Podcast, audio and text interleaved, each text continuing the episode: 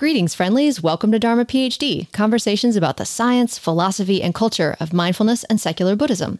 I'm your host, Shannon M. Whitaker, joined once again by my fabulous co host, Jeff Street. Welcome, Jeff. Hello, it's a pleasure to be here. How are you? I'm very well. I've had a wonderful day. Excellent. And I'm, I'm looking forward to an interesting conversation. Oh, well, my goodness. Maybe we can find one for you later. All right. Uh, but uh, where's the drum roll? oh, I turned it down. Hang on. Is it this one? There it is. there it is. What are we talking about today? Last episode, we finished the six part series, right? So, a new topic, completely new topic. Completely new- through through our, our mostly your powers of perseverance and determination, we've arrived here at a fresh new frontier. at a fresh new frontier. So I have started a course, which of course you know about, Jeff. It's called the Committed Practitioner Course. CBP. No, pr- pr- Committed Practitioner Program. Yep. Otherwise, it'd be CPC. right. But um, no, CBP. CPP. It is hosted by Bodhi College. It is an 18 month program. So there's going to be a couple more podcasts on this. Mm-hmm. The way the program is set up is we have some modules in person. So I amazingly traveled in December mm-hmm. For the first time In forever. in forever. I was able to travel and I actually got to see other people in Other, person. other practitioners in person. other practitioners in person. Yeah, it was Is that what crazy. CPP stand for? Committed practitioners in person. That's really funny, actually. Yeah, I'm going to totally tell them about that. the structure of the course is that we have in person modules and also there is homework to do. So, we're going to be talking about the first mm, month of homework. They call them continuing investigations. Are You're going to get me to help you with your homework. Is that what's happening yes, please, here? I would like you to help me with my homework.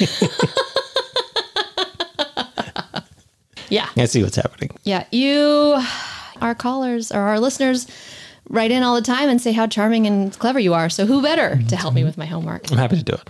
So, what's the assignment? So the first assignment for the month of January, they had us read a sutta. I haven't done the reading for this It's homework. totally fine. You haven't. Pre- I don't think you've prepared for any of these podcasts, and they've gone just fine. That's correct. So why would we change something that's working so well? it's about one of the suttas, and I thought I would give for those listeners who aren't familiar with what a sutta is. I thought I'd give a quick structure of the Pali Canon. Just a what is a sutta? Yeah, how does a sutta figure into the overall? Mhm. What- what is a sutta? Okay. So there are a lot of Buddhisms. There's Japanese Buddhism, and there's Chinese Buddhism, and there's Korean Buddhism, and there's Thai Buddhism, and Sri Lankan Buddhism, and there's this interesting melange Buddhism that's happening in the West. One of those Buddhisms uses as their primary, what's the word for it? Like their religious texts. Their foundational text, Their fa- maybe. yeah, their foundational text. Their holy scripture, you would call it, if it was like a Catholic uh, Right, or, exactly. or a Judeo-Christian thing. Yeah, that is called the Pali Canon. Okay, and, it's, not it's not shared amongst all of these uh, Right, flavors. it's not shared. It's different. They have different canons in different places. There's some that kind of all use the same one, but there's like the Sinhalese version of the Pali Canon, and then there's It sounds kind of similar to the the Christian situation because there's the Jews have a certain portion of the Catholic Bible, the, the Old Testament. Jewish people use that. Mm-hmm. And different flavors, you know, Yep. use different bits. Mm-hmm. And then the Catholics have the Old Testament and the New Testament. Mm-hmm. And then various other Christian denominations have various versions and they'll add some books and subtract some books. And Yeah. it sounds like a pretty similar situation. yes, it's similar in that there's a lot of different traditions that use different versions of the same kind of thing. Okay. In the same way that that Jesus of Nazareth did not write anything down, he just was a rad guy. Gotama, same with Socrates. These guys didn't write anything down; they were just super rad. They're movers and shakers movers and than, uh, shakers. yeah. mhm. And then people memorized what they said and wrote them down at various distances from those times. Okay. So the Pali Canon, again, is the, mm, we'll call them scriptural texts for one of these traditions. Typically, we would say the Theravadan. There's a little variation, but primarily, we'll say Theravadan Buddhists use the Pali Canon. The Pali Canon is divided into three sections. They're called baskets. The first basket is sort of texts for the mendicants, what we would now call monks and nuns, but I like the word mendicant better. It's actually what the word bhikkhu and bhikkhuni means. So, mendicants. Yeah. The second basket is teachings of Gotama, things that Gautama said. And the third basket is philosophy.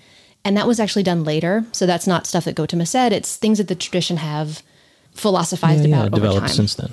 Okay. Yeah, exactly. So the first one is for the mendicants. Yeah. Second one is things that Gautama said. Yeah. And the last one is philosophy that's developed since Gautama lived. Yes. Okay. And this is a really superficial designation. Sure, sure. Gautama said stuff in the first one. Sometimes it's not clear why a sutta is in one and not the other because it's good for both. So these baskets are composed of suttas. Well, not quite, not yet. We'll get there. Yes. So there's the three baskets. So we're going to look at basket number two, the teachings, the sayings of Gautama. Sayings of Gautama, okay. Yeah.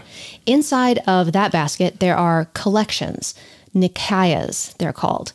And within those nikayas, there are multiple suttas. So, you know, these big books that I have? Yeah, yeah. She's These are- pointing to the bookshelf here. This is it's a dangerous looking book. solid collection. Mm-hmm. So that's one of the nikayas inside of the second basket. I see. Okay.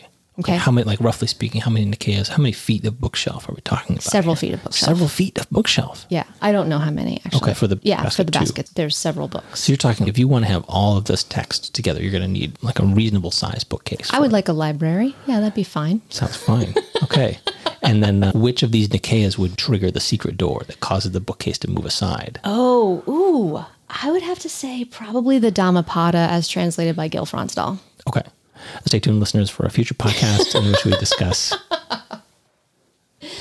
So, So we've got our baskets. Yes. We've got our Nikayas, Right. which is like a, a volume Collection. Mhm, collection. Okay. and it's a collection of suttas. And then uh, inside of that, we have suttas. Yes. Okay. So we're going to be looking at one of these many, many, many suttas. How big is a sutta? Like in terms of number of words? Yeah, it can be one page or it can be 30 pages. I think this one is 15 ish pages. I didn't, I don't actually remember. The Nikayas, one of them is called the long discourses, and then the middle length discourses. And that's where we're going to be is the Majjhima Nikaya, which means middle length or middle, Majjhima, Nikaya's collection, the collection of middle length discourses. Okay. Got it. Okay. So we're in the Theravadan tradition, Yes. Theravadan Pali Canon. Yes. We're in the basket, which is the sayings of Gotama. Yes. We're in the Nikaya of the middle length Yes. suttas. Yeah. Got it. The Majjhima Nikaya. Well done. Okay. And what's the name of the sutta that we're uh, doing? Crucially, the number is often used because the names are difficult. MN 26, so Majjhima Nikaya 26, the Arya Pariyesana Sutta. Okay. What does it mean? The translations for the title are Noble Quest or Noble Search, Okay. which feels a little silly to me. Like I, anyway, the translations of the title are Noble Quest or Noble Search. Okay. Mm-hmm. And I am not always good at. One of the reasons I wanted to talk with you about this mm-hmm. is because I am not always great at reading these suttas. They are religious, right? Okay. the Venerable Ananda, the Holy One. Hmm. a lot of superfluous adjectives. yeah, there's a lot of adjectives and a lot of reverence, a lot of languaging like the noble search, the noble and ignoble searches, mm-hmm. which is not a thing that I often walk around saying to people. I'm going on a noble uh, errand to the a noble search at the grocery store for. probably going to be an ignoble search. Let's be honest, right? Like I'm probably going on an ignoble search to the grocery store. so I often have some resistance to reading these things. And I was trying to understand, okay, how am I going to engage with this material? You know, I'm in this course, I'm in an 18 month course. This is the very first homework. How do I engage with this in a way that is skillful?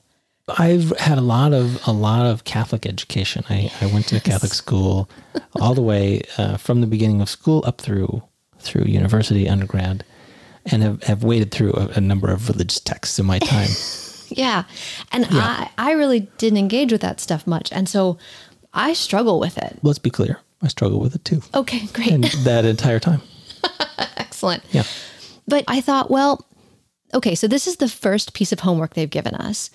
There must be something in here. The the teachers at Bodhi College, whom I respect and who I'm putting my trust in for 18 months, said, this is the first thing we want you to read. Okay. Whatever's in here is so important that it's this is the thing we want to set the ground for the remainder of your course.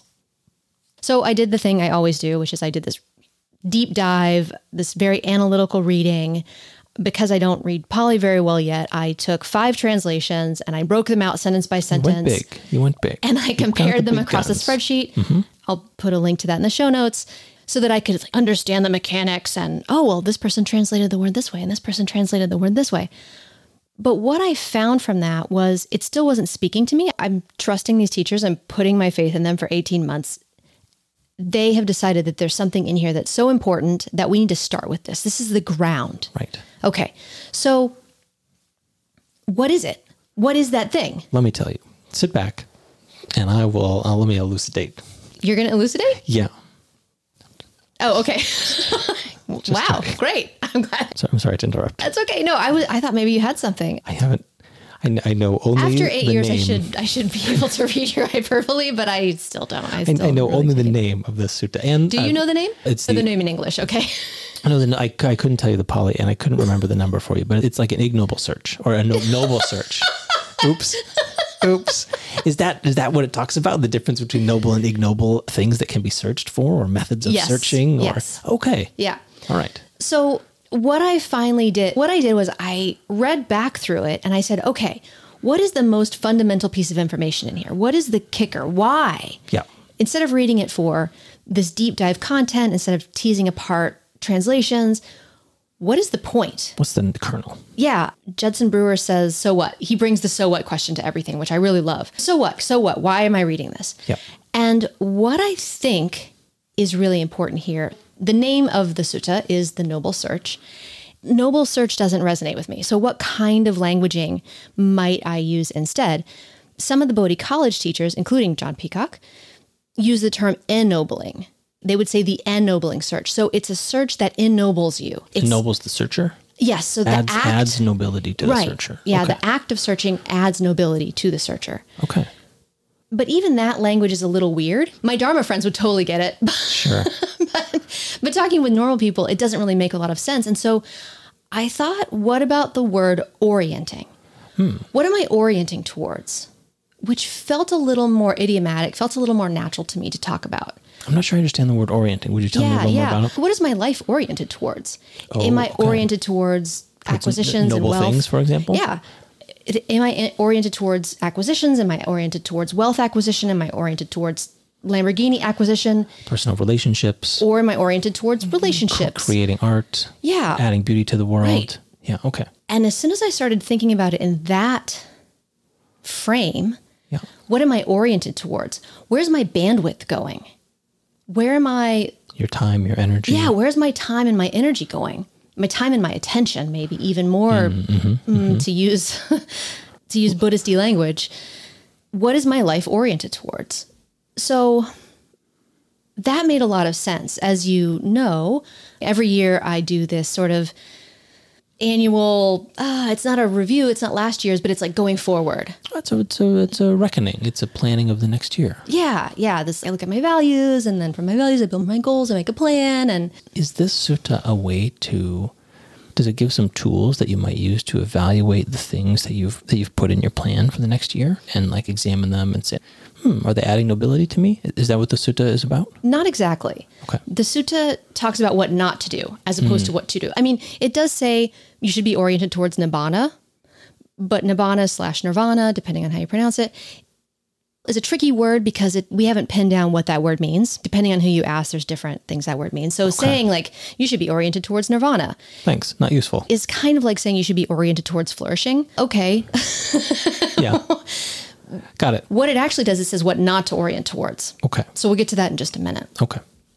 But I wanted to talk about the importance, I think, of this orientation because I see that as being when I ask myself, why are the teachers of Bodhi College having me read this sutta? They're saying, look, you need to make sure your life is oriented in the right direction.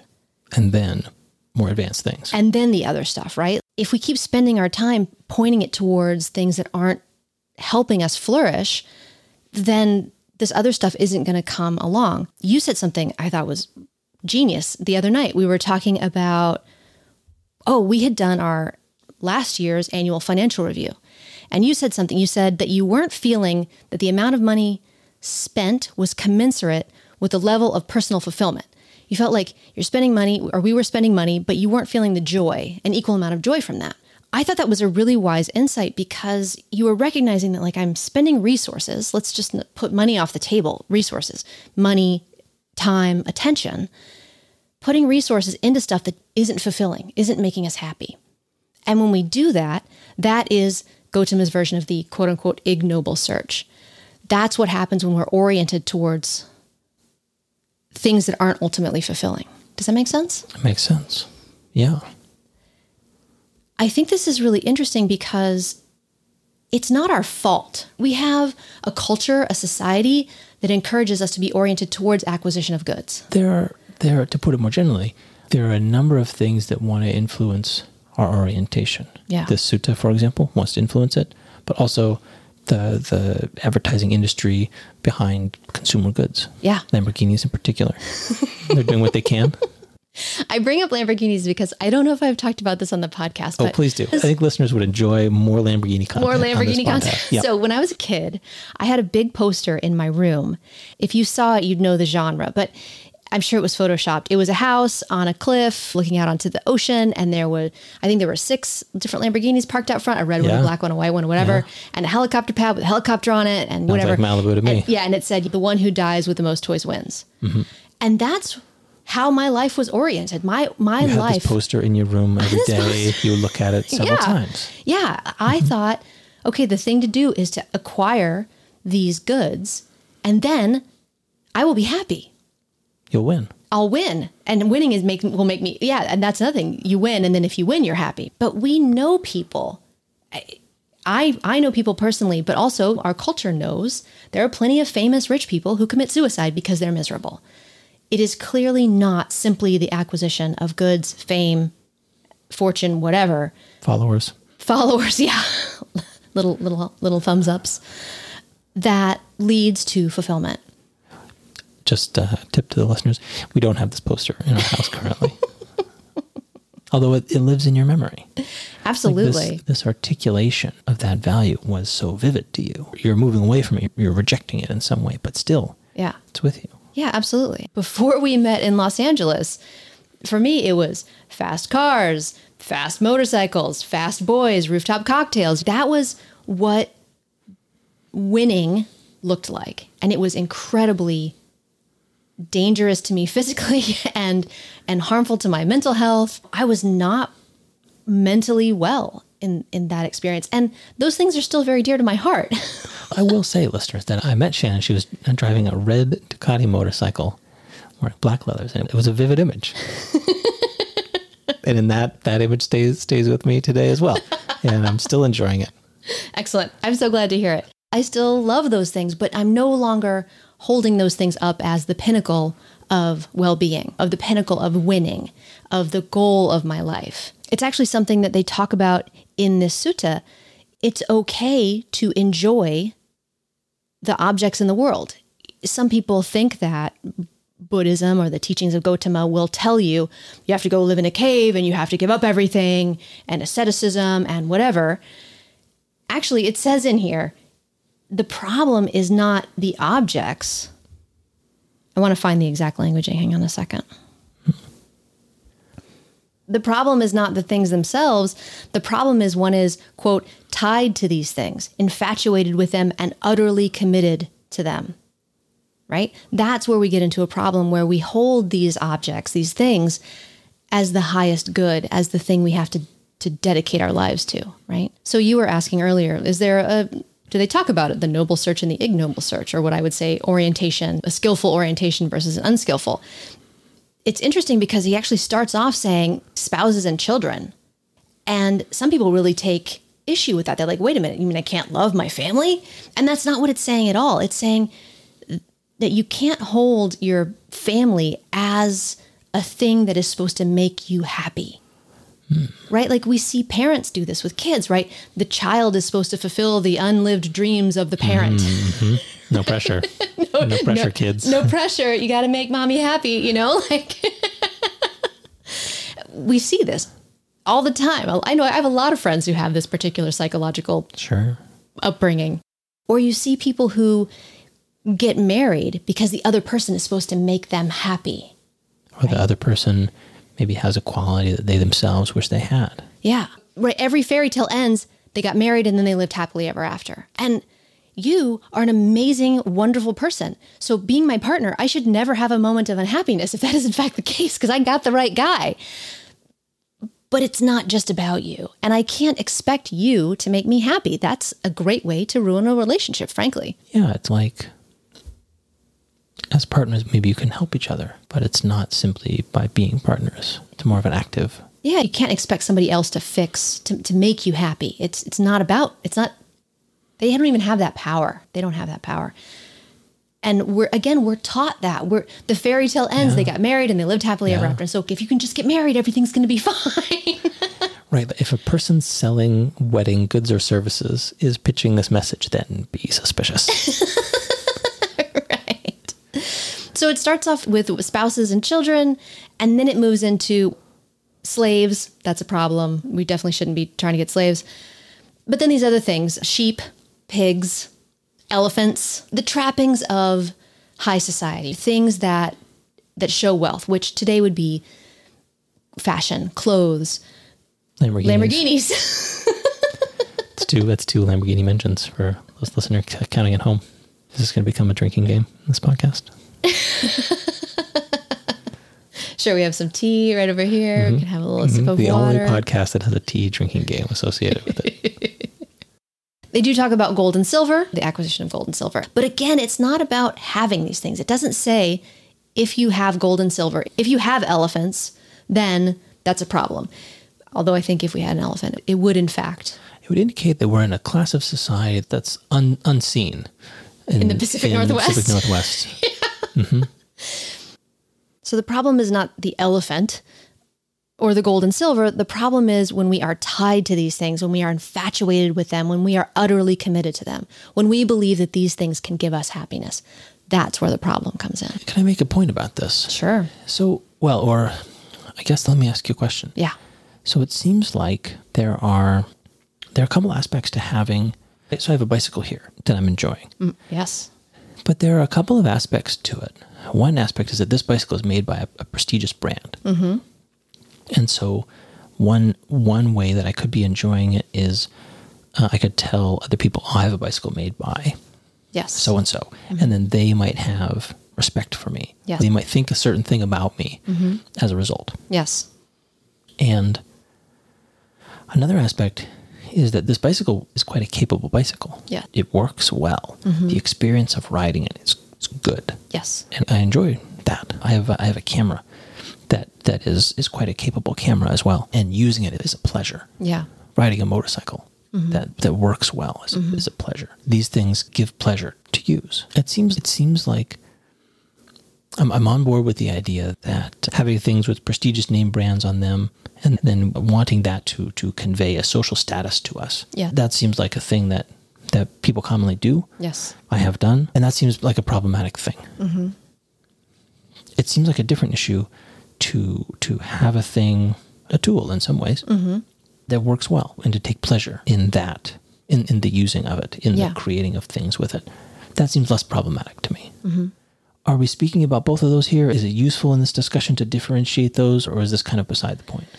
I think it's all on a spectrum. For me, one of the the things about the teachings of Gotama that is so important is this middle way, right? Finding this balance. So it's not should I never have a bicycle or should I only have a rusty crappy bicycle that barely works or should I have the best possible bicycle? It's recognizing what must one what are you giving up? What of your liberty? What of your liberation Well, are you and- giving and up? Another point along this line is there's a, a graph of cost versus utility. And for many things, that's not a linear thing. Like as cost goes up, utility does not increase correspondingly. Oftentimes, it will it'll go up in, in jumps. Mm-hmm. And so, like for this bicycle, for example, some parts of it are are like the top quality available, Mm-hmm. but then the other parts that I didn't need to be the top quality, eh, I just got the cheap one Yeah. Because so it's a mix of some parts are very nice that that are, I really need to be that way, and then other parts are like yeah, just whatever. So maybe this is is something towards the idea of a middle way. Like think about how you're going to use the thing, Yeah. and get the get the thing that's right for for what you're going to be doing with it. Yeah. I would also say it's not just about cost.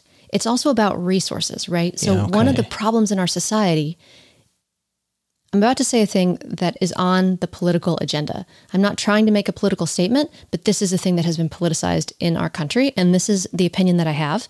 Welcome to my podcast. We are destroying our environment through consumerism. That is a view that I hold.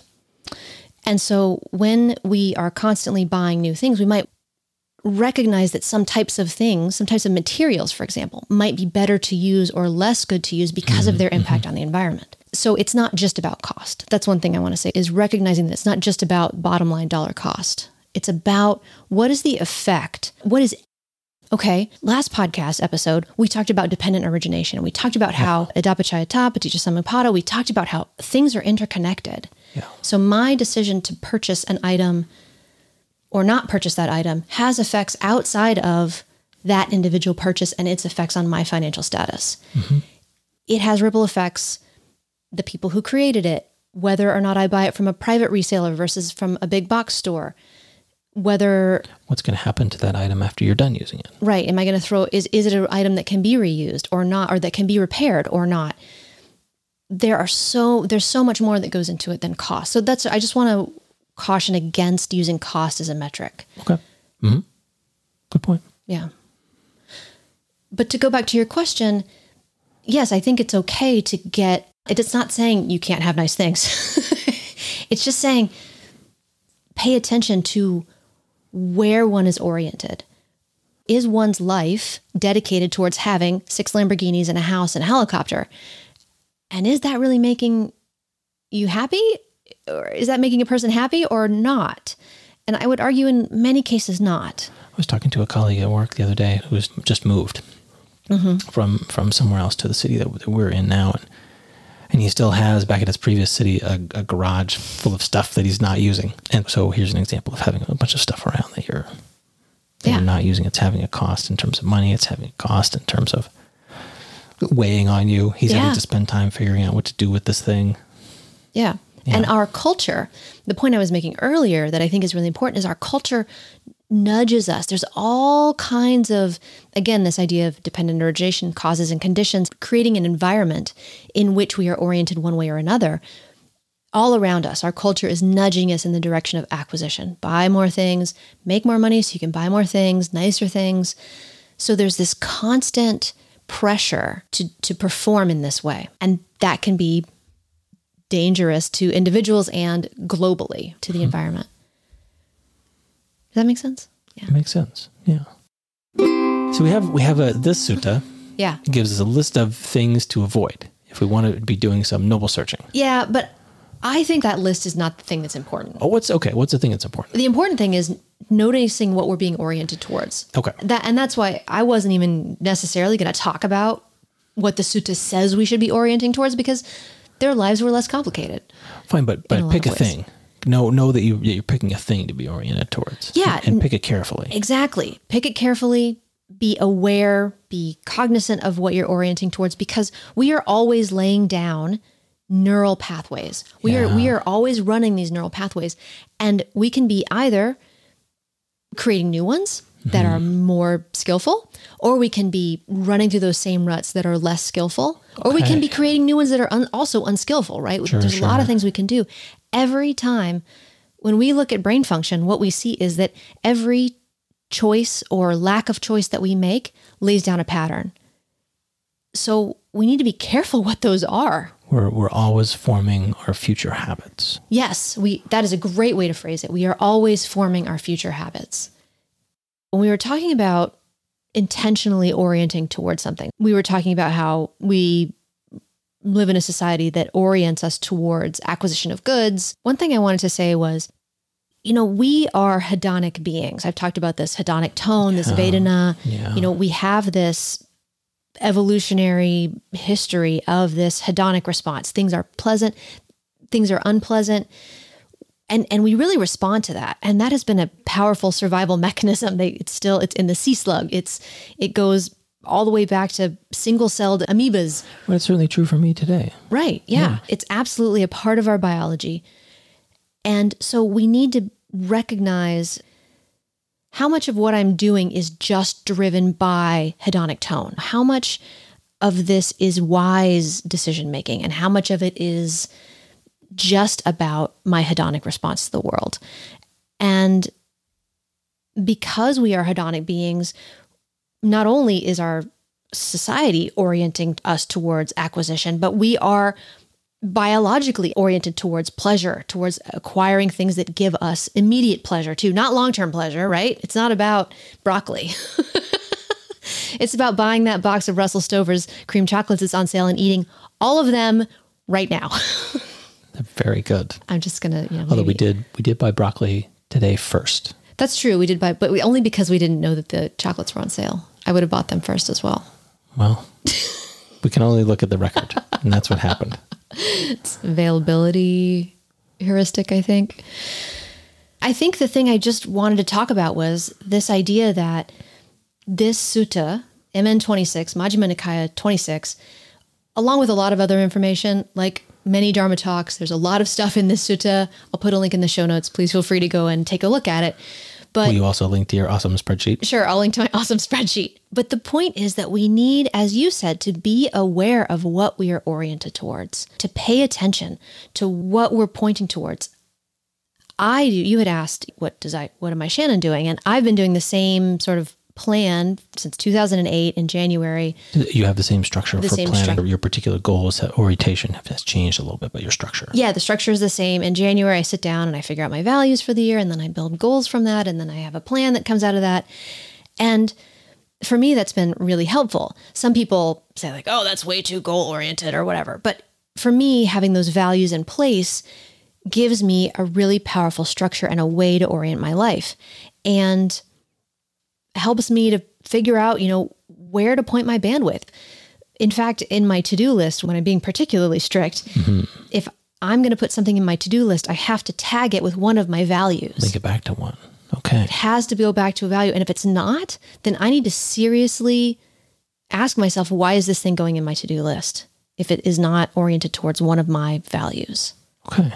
I think that some Dhamma people might eschew, oh, technology and structure. Some people are like, oh, I just want to be free about how I make my For decisions. those for those people, let me invite you to consider that Buddhism has a lot of lists involved. And so if you if you want like any parallels there between these various to-do list technologies and Buddhism, that might be it. Thank you. Thank you for the backup on that one. This has been a structure that has just been really helpful for me in orienting towards away from Lamborghinis mm-hmm. Mm-hmm. or away from Lamb- Lamborghini acquisition. Fourth fourth mention. Yeah. Towards liberty and towards flourishing and towards being a better human being and taking care of the planet. It's allowed me to change in this way. I came across this great quote by Bill Gates, I think two days ago. It says, I have been struck by how important measurement is to improving the human condition. You can achieve a, incredible progress if you set a clear goal and find a measure that will drive progress toward that goal. Hmm.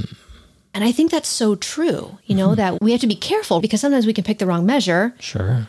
In public education, for example, the thing we're measuring is whether or not you can take a test. So we're teaching kids how to take tests. We're teaching kids how to memorize things. We're teaching teachers how to teach kids how to memorize things. We're not teaching critical skills. So we have failed because we've chosen the wrong measurement. One thing that I did for this year, for 2022, is so I, as we talked about, I do this values and then I make goals from the values. One of the values was aesthetics. And one of the goals, when I first created it, the goal was in one year, I would like our apartment to look good while remaining turnkey. So I didn't want to have 35 houseplants because I needed it to be Turn, turnkey means we can go traveling, walk Yeah, away. exactly. There, there's nothing, nothing here requires regular maintenance. right. Because our, Like our a house in plant or a pet. Baltimore, we had 35 houseplants and that took a lot They were awesome, They were awesome. So the first version, in one year, I would like our apartment to look good. But when I was thinking about that, that didn't feel like a value that felt like flourishing. That felt like go to CB2 and spend $2,000 and buy a bunch of nice things for the apartment. But that didn't quite feel like, do it. You could imagine what that would be like. Yeah. You could say, like, okay, imagine that we had different stuff. Would that be? And you're saying, no, that's not what I'm after exactly. You wouldn't object. would not object. You like you like all the things at CB2. I do like all the things at CB2. if CB2 would like to sponsor this podcast, please call immediately. Get in- get in touch. Super fine with that.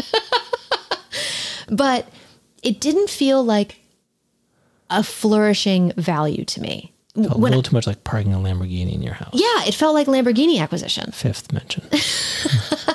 So I had a long conversation with a friend of mine who is an artist and so is really into aesthetics in, in the Dhamma Thanks again, Scott, if you're listening. And what we came to over talking for a while is I said, okay, I know what I want this goal to be.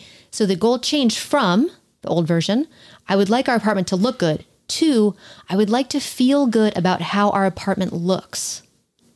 Okay. So you see that difference, right? It's a shift in orientation. Yes, I want to, the, the thing is the same, kind of. I want to feel good. But the me- the measurement. The thing that I'm measuring, the thing I'm measuring is my sensitivity to aesthetic, not how expensive are my pillows. because one one thing is maybe even a little more measurable than the other. If you say, "I like the apartment to look good," there's no scale. Can That's a false statement. I can show you Instagram photos. But again, it comes back to the way you would actually be doing that is you would say, I feel a certain way about this Instagram photo, and that is a feeling I would like to have about our apartment. I'm gonna Are- are replicate that here. Are these things identical? And so then by reframing it, you've really said that in a more overt sort of way. and I can work on something else. I don't have to work on what pillows we have. I can work on my own aesthetic sensibility. I can orient myself to saying, I love the view from our balcony. I love our hummingbirds that are outside. I love Let's create a way to enjoy those things. Right. I love the fact that we don't have to have the heater on because we have this tiny little condo on the south side of a building that is warmed by the sun. I can be more intentional about what I am orienting myself towards. So it's no longer about, again, something else making me happy, buying things to make the apartment look nice. It's about Shannon recognizing why don't I appreciate this place? We have a nicer house than Versailles, technically, just from indoor plumbing, right? Big, big factor. big factor. so why am Also, I our, our mirrors are higher quality. why am I dissatisfied? Looking at my own dissatisfaction. This, I would like our apartment to look good, doesn't say, Shannon, what is going on with your dissatisfaction? Whereas I would like to feel good about how our apartment looks says, okay, what's going on with me? How can I reorient? One good example of this might be the hummingbird feeder. For Christmas, you received a hummingbird feeder. It's so great. It's so great. I'll put a link in the show notes. And it's a thing that has increased your enjoyment of the apartment quite a bit and of the view from the balcony. Yeah, you've put it you've put it in a place on the balcony so that when you're sitting at your computer working on editing this podcast, just over the top of the monitor, just if you if you look over there out towards the water, you can see the hummingbird feeder and, and the hummingbirds. Yep. Right out there. And that's a small expenditure. It's a physically small thing, but it changes your experience in quite a big way Yep. on a daily basis. It gets you involved in the process of creating hummingbird juice, putting it out there, bringing the thing in at night, cleaning it out, refilling it. Yeah. Yeah, it changes your experience. Yeah, absolutely. Yeah. What do you think? How's this landed for you? Yeah, I thanks thanks for pointing out the idea that we're constantly creating our habits. Yeah. It's scary. I yeah, it's scary. I was uh, I was reading a thing the other day that pointed out that if you think about the way you experience your life, we tend to be oriented to big things. Do I have a Lamborghini or not? Sixth mention. Thank you. And that the presence of Lamborghinis in one's life perhaps impacts your life less than the way you greet your partner when you or they return to the house each day. Yeah. Like we, we make a point of doing that. And I recently that's a thing I've been focusing on. I've noticed that when I come home, you make a point of stopping what you're doing, coming over, or, or if you can't stop, I'll make a point of coming over to you. Mm-hmm. And, and and we we touch each other, we say we say hello. Things like that have a, a big impact on our experience of the world. It's evidence that we're oriented towards relationships with other people, mm-hmm. cultivating those relationships. Yeah. Yeah, and paying attention to these things changes our experience of the world, Yeah, absolutely. changes our, our role in the world, Yeah. changes the experience other people have of us. Yeah, thanks. Thanks for being here. It's a pleasure, as always. Thanks so much, listeners. As usual, you can find us at dharmaphd.com. Check out the show notes for some links, and may you be well. I'm gonna do, do a little burp here. Great. You want to tell me a joke? Knock, knock. Who's there? Uh, oh, I was gonna do the interrupting cow one, but I forgot to interrupt you. Moo. Thanks. Well, uh, stay tuned, listeners, uh, to our other podcast. Shannon learns German. Shannon and Jeff explore the etymology of German words. Wow, that's not going to have any followers at all. Nope. but the nice thing about podcasts is you don't require any followers to That's make true. a podcast. You That's can just you can just do it. yeah, welcome to Dharma PhD. We don't have to ask permission of anyone to do this podcast. Here Thank we are, blazing forward relentlessly.